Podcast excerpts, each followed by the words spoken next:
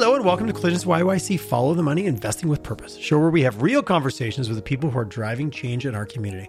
I'm excited to have my guest on today because this is the first time we've had a kind of where are they now update. So I'm having Mr. Wilson Acton join me on the show today. How are you doing, Wilson? I'm doing well. Thanks for having me. Uh, my pleasure. This is April 19, 2022. So we're almost, we're not even, we're not even at a year. That feels like it was a different world. We're just coming out of COVID a year later. I don't even want to think about that. That was even a thing now. How quickly we block, we blocked that out. But we had uh, an episode focused around the birth of a pre-seed fund, where we really got into the nuts and bolts. And I, I re-listened to it this morning. It's always fun to go back and listen. And we did a lot of co- talking around just my my goal was to help our audience also understand some of the terminology and some of the verbiage. But now, fast forward X amount of months later, you've been doing the thing. You've had some progress. You've had some growth. You've you've you've, gone to market, invested in some companies. You've had some people, you know, put some money on the table let's give an update. What what have you been up to? What's Tallgrass been doing? And uh, fill us in, and we'll go on a little bit of a, uh, of a where are we now journey. Mm. Right on. Yeah, you know, I agree with you. It's hard to believe it was only April, uh, you know, 2022 that, that, we had that conversation. You know, back then we were, you know, really, uh, you know, building what it was that we thought we were going forward with, and and on, you know, very kind of early in that journey, uh, architecting it really um, of what has you know what is now Tallgrass Ventures. You know, kind of fast forward, um, very busy throughout last year and continue to be this year. Um, you know, we we you know it's funny when you build a fund like this, when you raise a fund like this, you also have to build a whole firm around it. You know, there's more than just a fund. You, you also have to build kind of the business, um, the operating entity, and so you know we've done that. We've we've brought on a bunch of excellent people. Um, you know, kind of really powerful thought leaders, uh, well connected folks in the agriculture and food space into our team. You know, everybody from a different background, which is uh, you know really exciting. You really kind of hardened up our approach around the way we add value. The, you know, the way we think um, it, it, it, to make companies perform better, uh, uh, grow better, to help them perform better. You know, we what we say is we're here to help you as a founder build a better business um, and and we put our money where our mouth is, and that we invest in your equity, so that we're going to benefit if you're benefiting, and and we think that's a powerful alignment of interest. But also, it's a great way to leverage our our firm's capability, our experience having built companies and sold companies. Um, you know, folks on our team have driven the international strategies around agriculture tech for big chemical companies, um, you know, and and others. And so um, you know that that has been awesome to see that come together but then also see uh, you know what that drove. The theory always was that taking that approach actually founders want that more than just just a general you know blank check kind of investment. And so you know, the theory always was it would drive better deal flow or um, higher quality deal flow for us to be able to invest in. And so you know fast forward we, we uh, have been raising our fund um, did our first closing on the fund in August, um, which you know, all things considered, particularly in this capital environment, really fast. Um, we really only started fundraising in May, and um, uh, had another closing uh, at Christmas time, and um, we've now got five uh, companies in the portfolio, um, which has been very exciting. And in Q4 last year, uh, we were looking at some of our data we looked at 150 deals from 12 countries um, in in making those investments. And so, you know, deal flow is is really important to uh, you know building a successful um, you know fund or and, and, firm like ours. And and we've been absolutely uh, blown away by that. So looking back, and I like to hold you accountable to your numbers. Yeah. We did talk about kind of you need about hundred to find the one. Yeah. I think was what we talked about on our last episode. So you've got four now in the in the mix. Yeah. There's five. Sorry, recently just brought one on this morning. You said earlier, uh, but and you looked at about 150 to end up seeing five. To me, based on the education you gave me on our first episode, I encourage people to go back and give that give that a listen. That seems like pretty good return, or that was fairly uh, fruitful kind of hunting grounds. Yeah, yeah. So t- two things that uh, we think is interesting. You know, one, um, the deal quality that we've seen has been really strong, uh, exceeded our expectations. So, so that's part of the function for sure. Um, but the other part is, you know, the numbers are a little bit skewed uh, because we spent a bunch of time prior to Q4, um, you know, hunting out deals and and trying to find our best ones because ultimately those first couple of investments that we were making in the fund, we wanted to have really high conviction that those were good investments. Um, I appreciate we're that. able to make those while we're still fundraising, and so when new and new potential investors come in, they go, "Well, what have you done? Let's look at you know, kind of look at what you've done so far." And so, wanting to make sure those are really, of course, we want every deal to be really high quality, but but those ones are you know important also in the fundraising effort. So Yep, some of those that. kind it of helps. Well, preloaded. it proves the proves out the story, yeah, right? that's right. So you started fundraising in May. It's now we're we're recording this uh, middle middle of February. It'll Yeah. probably come out in the next couple of weeks, so it'll be out, it'll out here probably by the by the first of March. You've got five companies in your in the portfolio.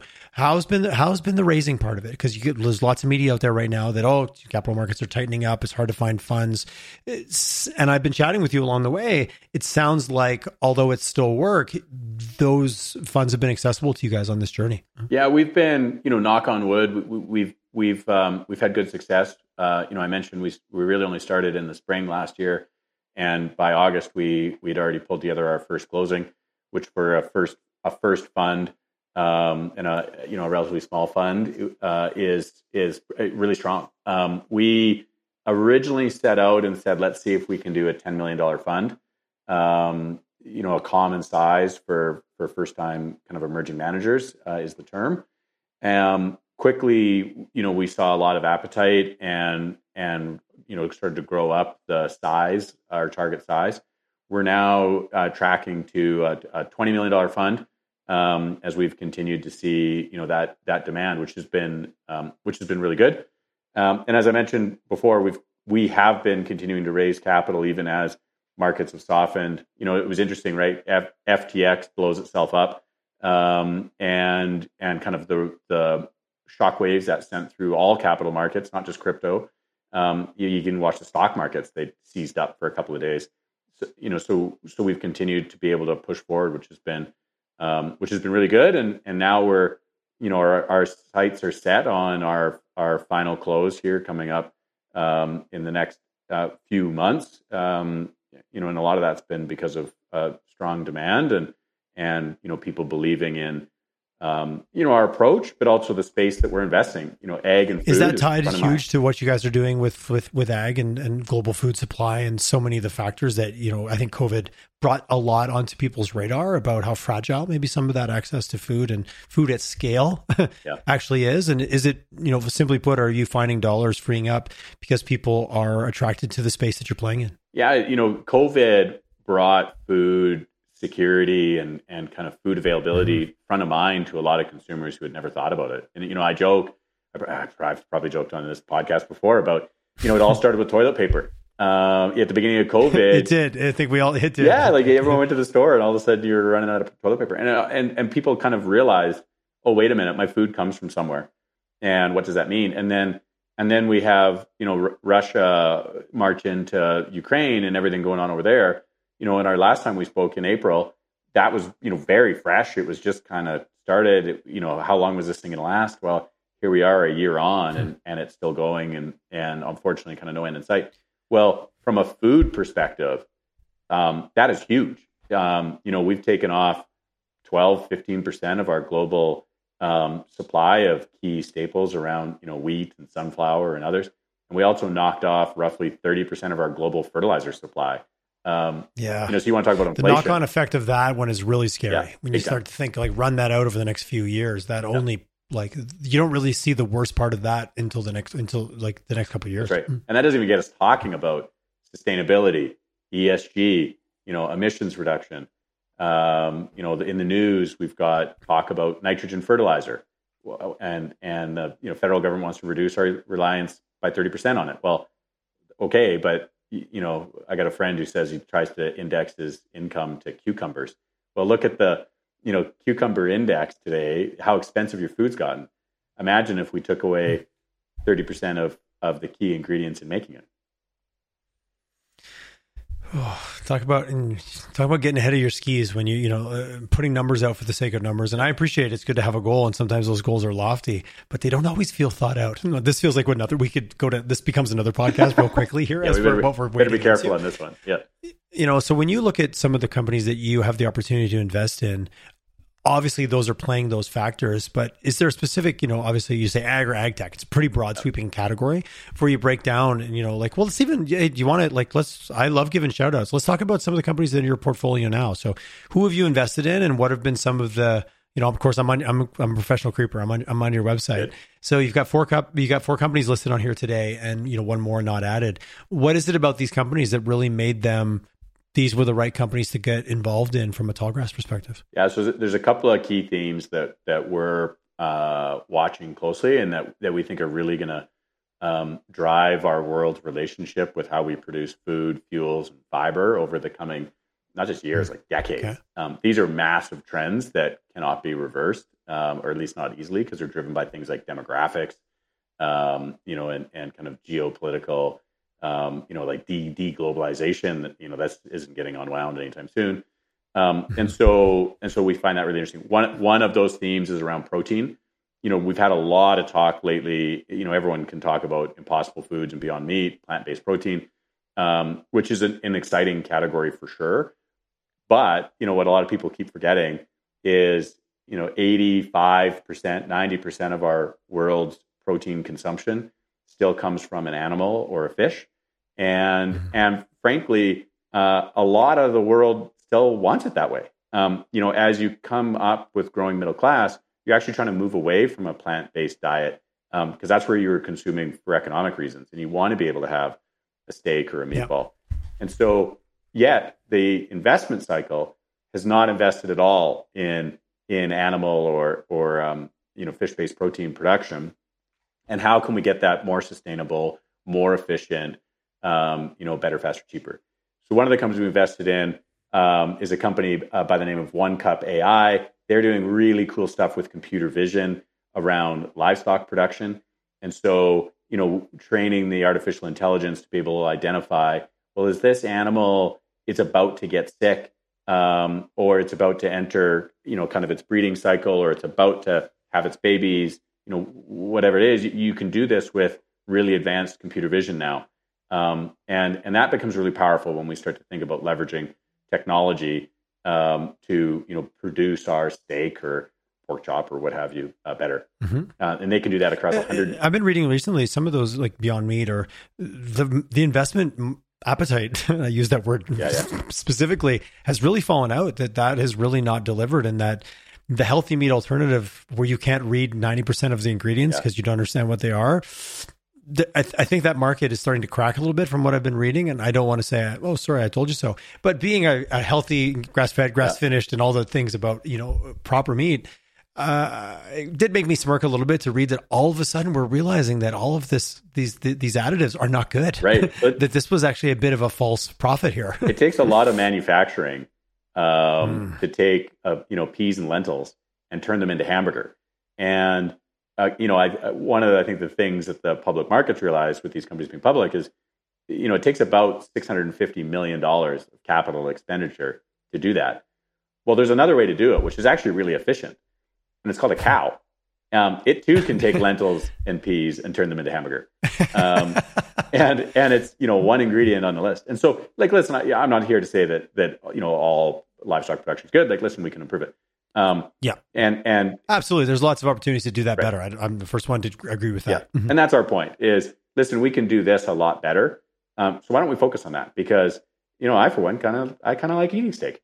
Um, and and uh, you know, to me, what got interesting is a, a, a friend of mine who runs just over four thousand restaurants uh, in North America, and and for a long time, their number one selling hamburger was uh, was a plant based burger with uh, American cheese and bacon on it. That was the that was the number one. And and he says now now we can barely sell them because everyone's moving over to clean label. What are all these chemicals I'm ingesting? Now everyone's back on um, you know beef and, and and chicken and other things, which which is interesting I do love the the irony of with American and bacon. Yeah, but exactly. not not lost on me. Yeah um, uh, but I appreciate the, do, doing it better and with things that are becoming accessible. And I, I, think the biggest myth about agri farming is that it's unsophisticated, that it isn't that it isn't bleeding edge. And I think you and I, the first episode we did way back in our in our history, was like who has always been the most innovative, and it's farmers. Yeah, because they had to. Yeah, it's it, you know it's really interesting, and so like speaking of kind of you know innovation and doing things better, one of our other companies uh, by the name of uh, Zilla Zilla Works, they've developed a patented process to turn vegetable oil into epoxy resin, and so you know that's really interesting. We can now grow hemp or flax, uh, you know, canola, soybean, other things, and process that that oil and make you know the the epoxies that are floor coatings, paints, you know, the your desk, your chair, your snowboard, your skis, hmm. which is a big market for them as, you know, skis, snowboards, out, outdoor gear. Wind turbines, you know, it's basically carbon fiber coated in epoxy resin. Well, we can grow that stuff now. So if you're in the energy transition business, um, building turbines and solar panels and consuming all this epoxy resin, this, you know, or cars, for example, electric vehicles, mm-hmm. this becomes a really interesting product. Um, you know, very, you know, very um, environmentally kind of friendly. So it's just a different way of thinking about something we've already been doing. And also easy to maybe mistake that that like, oh, that doesn't sound like an ag. That doesn't sound like it fits in the space, but it's what what what what feedstock is yeah. literally coming out of, and what you're doing with these different plants, right. these different crops you're able to grow, and turn them into something that actually displaces uh, a chemical process. Right. That's right. Mm-hmm. That's right. We can make you know in this case it's epoxy resin. You know, there's other cases where you, we can make aviation fuel. Uh, we can grow it. Um, you know, instead of instead of you know mining it or, or drilling it. Um, and there'll be a you know a place for each. And so it's just kind of rethinking how do how do we approach some of these um, kind of big complex problems, and and where can ag play in that um, in that landscape? And that's and that's kind of where we come in is is trying to unlock the possible, so to speak. I love it. And just for example, those two companies uh, are they North American based? Where where where are they? Where are they geographically? Yeah, so both both in North America. So Zilla Works is based out of Washington State. Um, okay. uh, the uh, cattle identification one, they're they're uh, based out of uh, downtown Vancouver, Yaletown, um, which is one of the interesting things. You know, we're looking at deals. Not where that was probably not going to be my first guess. No, well, it wouldn't have been mine either. But like we're seeing stuff essentially coast to coast. Um, you know, the the company that we just invested in uh, today by the name of Vivid Machines, they're doing really cool stuff in in apple orchards. Um, uh, again using using artificial intelligence, machine learning, and um, you know they're based out of um, out of the Toronto area. Their big market is you know Ontario and, and New York apples. Uh, we're looking at stuff out of New Brunswick, Israel, um, the UK, you name it. Interesting. And you're based here in Western Canada, so obviously sounds like most of your deal flow from a from a company perspective or portfolio company has been outside of this market. What about the investors? Have that has that been kind of homegrown, or have you been talking to people, you know, on a much broader scale as as, as well that are showing interest in this? Uh, yeah, we work really hard at talking to, um, you know, kind of as many people as we can, and and I and I don't mean that from like a you know, hey, volume, you know, generates investment, um, but but it's part of the it's part of the play. Yeah, like, yeah. let's not let's not sure. kid ourselves. Yeah, for sure. Um, what I mean though is is we've also been intentional about kind of how we've pulled together our investor base um, because we see it also as, as almost a secret weapon. So a number of our investors are high net worth individuals uh, who come from, or family offices who come from agriculture. So we have a number of actual. They've got a comfort in, they've already got a comfort and an interest exactly. and, a, and, awareness of the space. Yeah, and in a lot of cases, they're the they're the people using the technology. They're the people on the other kind of other end of the innovation. And so they see this as kind of twofold. Um, hey, they can get an earlier look at stuff. Think of it as a competitive advantage but also they get to influence. Yeah, how can we actually build better tech that's going to make my operation better? And so when you get the the actual primary producers mm. in at the table, we think that's a really powerful conversation to help these companies do better, um, and a and a huge validation for us that listen, these are the people that are in the industry day in and day out for multiple generations, and and they believe that we can help be you know the change that drives the next uh, kind of the next revolution, so to speak. Um, and so, you know, we've got those, you know, also the, you know, strategics and corporates kind of as a bucket, you know, these are now the enterprises that are within the space. Um, the big mm-hmm. companies that are selling seed, fertilizer, chemical, machines, all that kind of stuff. Um, they too have a vested interest in how can we, you know, evolve the conversation. And then there's, you know, we call the financial investors, and you'll get family offices and and kind of large, you know, uh, you know, other investors, funds of funds, and and those types of things in that bucket. What's been interesting there is, you know, agriculture is a really big, complex, messy sector. And if you don't understand it well, it's easy to get yourself in trouble. And but you know the the tailwinds of agriculture are huge right now. And so a lot of just pure financial investors are trying to figure out how to get more exposure to the space. And other than buying Nutrien publicly traded stock or you know the few others that are out there, right. or going out and physically buying farmland, there's really very few ways to to get good exposure to what's happening in in agriculture and food. Um, and so we found you know a lot of people interested there of how do I increase my agriculture exposure um, without buying Saskatchewan farmland. it's good to have alternatives. Yeah. Thinking about the space and thinking about just you know the startup ecosystem in general and new ideas, new businesses, and you specifically investing in, companies that are very early in their stage of, of, development. What have you seen in that space around the willingness and the openness to adoption? The you know I'm just looking at One Cup AI. I'm a farmer. I've got you know 500 head or whatever the case may be, or am I open to trying this kind of technology? And I've seen farmers, and I know of quite a few of them with the robotic milking machines and yeah. some of that stuff when it was like nobody had that but there was always somebody in the community that was willing to kind of test that, and everybody watched yeah. to see because these are usually in pretty tight knit environments, oftentimes, and uh, small farms to large, large, large scale corporate. Is there a willingness to try things differently? Because you know farmers know their numbers, they know they're they're sometimes splitting pennies.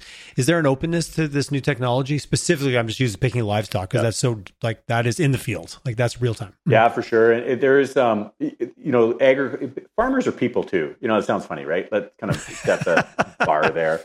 True story. Yeah, true yeah, story. We, uh, here's a, you know brainwaves. Um, and so, but the reason I raise that is because farmers, you know, they follow a typical talk uh, tech adoption kind of curve or cycle as well. And, um, uh, I'm trying to I'm blanking on the author's name. Anyway, like the, the kind of the gap, and you get the early early adopters, and then you then you kind of get the messy middle, and then the fast followers. yeah, we've, we've all seen the the, the graph, right, the, the, big bell curve. Fair enough to imply that it's somehow different in this space right. than somewhere else. This may be the silly. Yeah, it's exactly the same. And so you get your you know kind of people that love the technology and want to play with it and get involved. You know, we're we're uh, lucky to have some of those as our investors, and and even those who aren't investors who are you know close friends of ours um, through our network, uh, friends of the firm, that we can kind of talk to and play with and and and help send companies in that direction.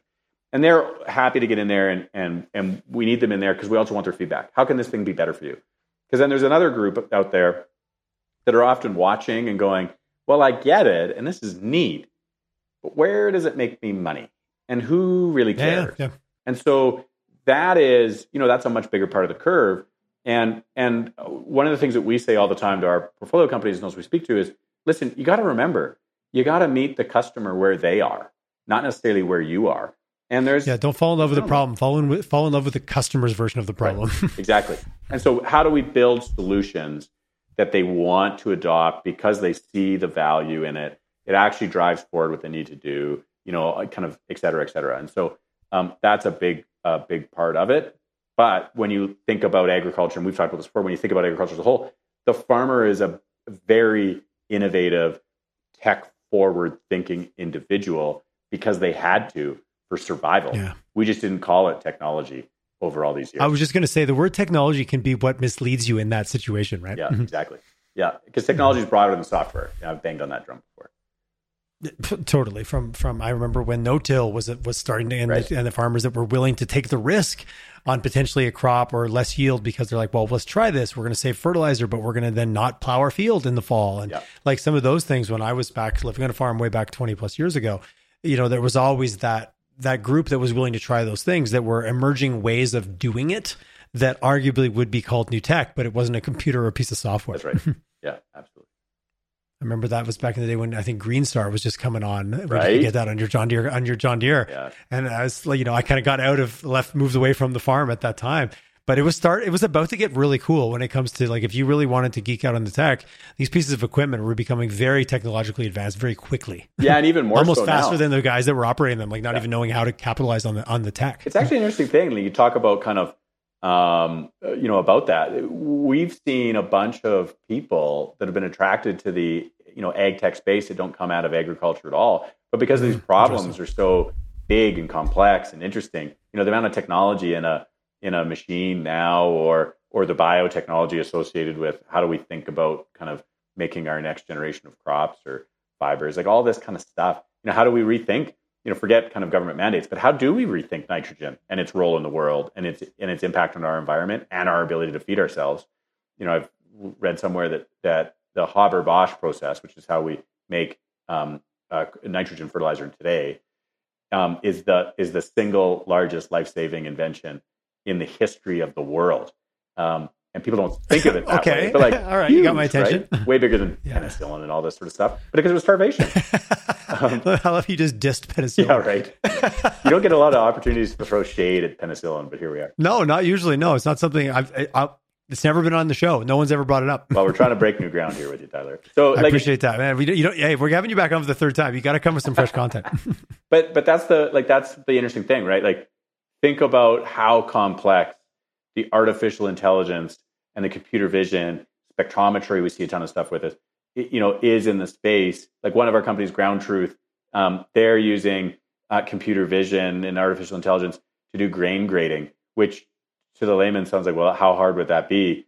Well a lot of people don't even realize there's you know there's a top side and a bottom side to a kernel of wheat. And and like is this powdery mildew or simple mildew? Is this you know fusarium like what's on this thing? What grade is it? One two three like these are typically chemical analysis type of stuff.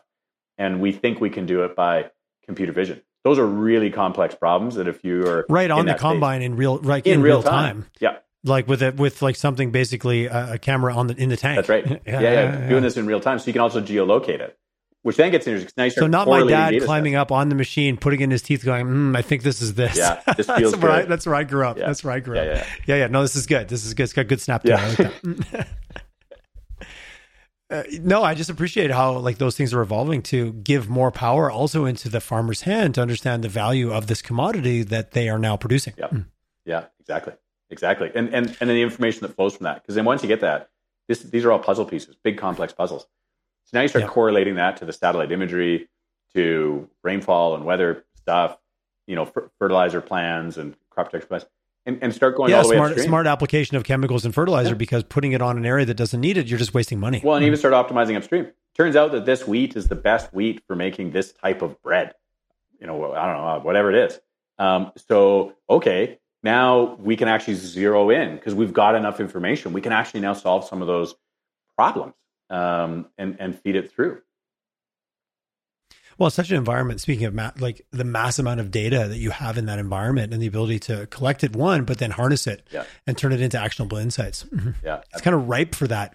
pun intended. Yeah, it's ripe for that kind of uh, that optimi- that optimization where dollars and pennies matter and commodity prices go up and they go down and they move around. So being being as efficient as you can is always going to be part of the value proposition. So if I'm a potential investor and I'm thinking about your fund, is this something you know? Obviously, you said you said it. I, I want to get exposure to the, the space, but are you finding you're attracting people that have already an exposure and understanding and and just want to get more involved because they already appreciate and understand what's happening in ag? Uh, we, we see kind of I'd say both both ends like you know trying to figure out how to get in or or know it intimately already um, and others that that don't um, and are looking for that education and then and then kind of see wait a minute this is something here. Like like often they come in with enough of a wait a minute there's something happening here with agriculture. You know for, even if you just talk sustainability and kind of clean tech ESG mm-hmm. you're you're hard to have those conversations today without involving agriculture. You know we talk about in Alberta we want to kind of create this hydrogen economy and what does that mean?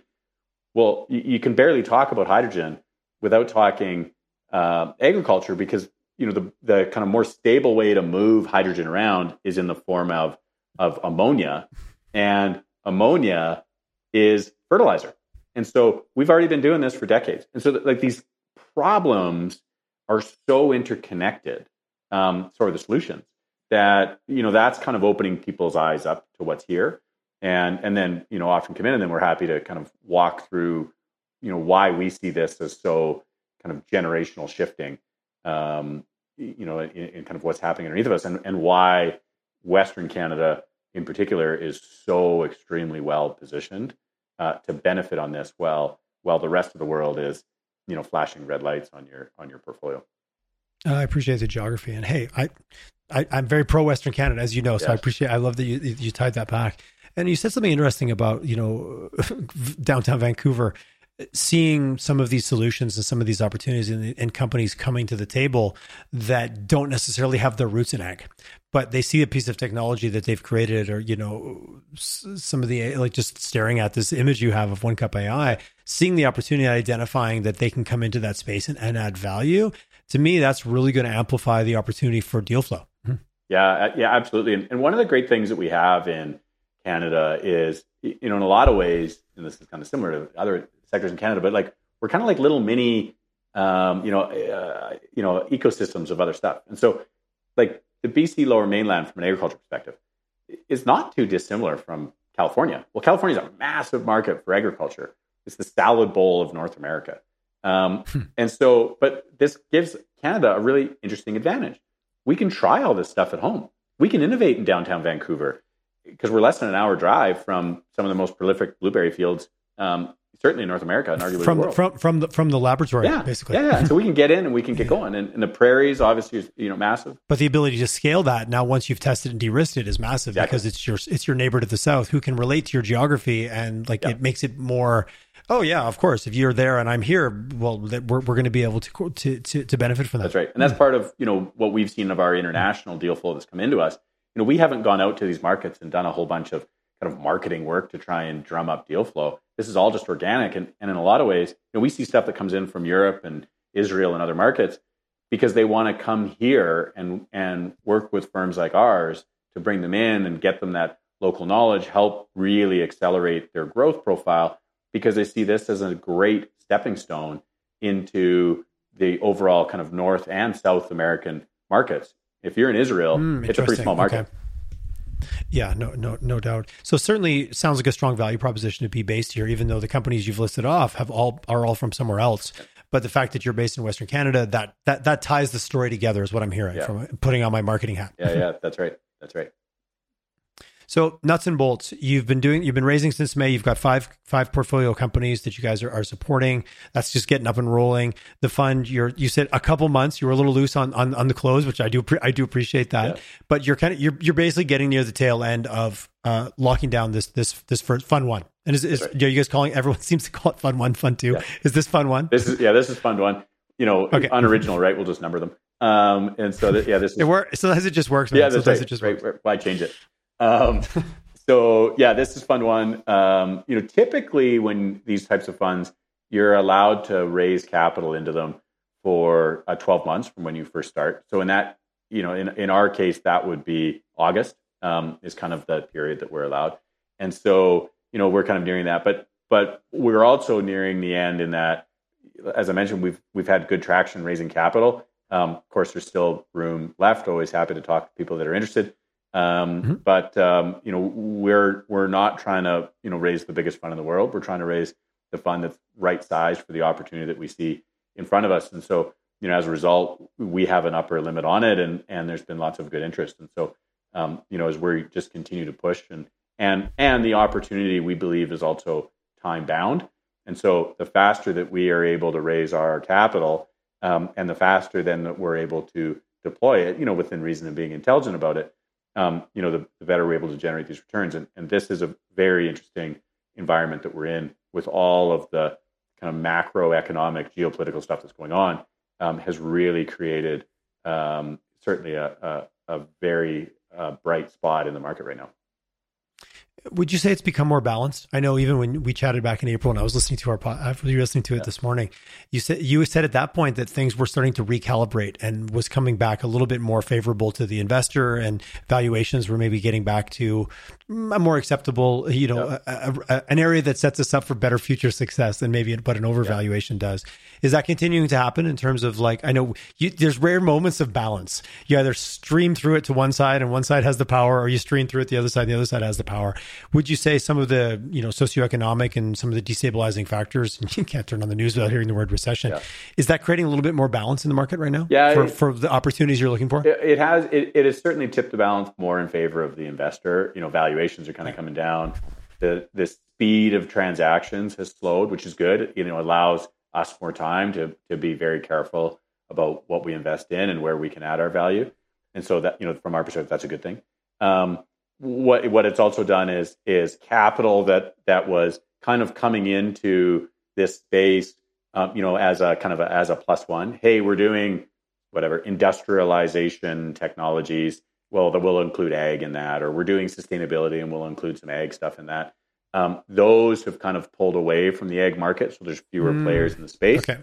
Um, so that's stuck to their knitting, stuck to their knitting, as you. That's will. right. Yeah, it's you know it's kind of it's a classic defensive kind of move, right? Things are a little tough. I'm going to go closer to where. Yeah, I'm, I'm going to narrow. And, yeah. I'm going to narrow in and focus and focus. Yeah, hard. and be where yeah. I'm best, yeah. which is great. We would do the same thing. You know, I'm not knocking anybody on that. Um, and so we've seen that kind of well, dynamic. You, for you, that was an advantage because this is where you've, you've right. chosen to point your to point your initiative, point your energy. Yeah, mm. that's exactly right. Um, and so that so that's been good. What has also been interesting is looking at kind of bigger trends around early stage investing and where capital's flowing and this sort of stuff, you know, not just in Canada, but North America. Um, you know, agriculture technologies, ag and food tech has seen the least amount of compression from, you know, deal volume and, mm. and valuations compared to others. And so tells us a couple of things. One, it also didn't experience the same level of kind of over hype um, that drove valuations up. The roller coaster ride is a little more smooth, right? right? A little, little smoother. So you didn't have the peaks, you know, you don't have the valleys.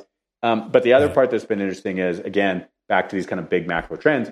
Well, if there's places to allocate capital right now, this is where it is. And so, um, you know, we've continued to see, you know, that driving of if we're going to do something, we should be doing it in in ag and food. Interesting. And do you think there's still some of that uh, food scarcity hangover that came out of COVID? Oh yeah, well, I shouldn't say it's over. Inflation, there's still a huge price pressure on food just for the average individual. Like, yeah. you don't have to look far to see who it's impacting. Just go to the grocery store and come home and go, what? How much was my basket cost here? Like, it's, it's sometimes, I don't go to the grocery store often because it actually, it, I think it has a negative impact on me. I'm luckily my wife right. goes for me, but I see it. I'm like, what did we, what, what is going on here? Yeah. And that, that's still a very real phenomenon that doesn't feel like it's dialing back anytime soon either, just to be really pedestrian about that impact. Yeah. Like, you know, forget the comment of, you know we we're we're not out of it yet or or do we think it's over like i think we're just getting started uh, yeah, yeah. that's the scary part i think we're just getting started. back to your comments about the cucumber index yeah. Mm-hmm. you think they're expensive now wait till we cut 30% of our your access right. to uh, that fertilizer that actually helps make your land more potent at this point that's right, right. Mm-hmm. and and then, you know the longer that russia ukraine and that region are in conflict um, you know the longer fertilizer is displaced the longer that that production base is out of whack um, you know, we're seeing big, um, you know, natural gas pricings all over the map on continental Europe. That impacts their ability to feed themselves, and so then trade flows start moving around. Like it all, like it's all interconnected. We've had we've had kind of gnarly weather in Brazil. Brazil's a major growing region. Oh, guess what? All their fertilizer comes from Russia. Um, you know, that's a problem now. Like so, just on and on and on. No, we're only we're only getting started with um, how gnarly food is going to be for the next little while so not to end on a doom and gloom note. So therefore, in lies the opportunity right. to increase efficiency, use technology to quote unquote do it better. That's right. Yeah, the, the, the answer becomes they're not making more land. Um, you know, the the answer becomes technology. How can we do a better job with what we have? Well, that's technology. No question. Boom, mic drop. Wilson, thanks so much for coming on the show. Thanks for being transparent and just kind of walking us through the the the the the, the journey of raising this thing. It was it was it was it was quite. I enjoyed listening to this morning's episode from last year, knowing you and knowing how much has happened in this period of time. So kudos and high fives for you guys for hustling it. None, none of this happens by accident.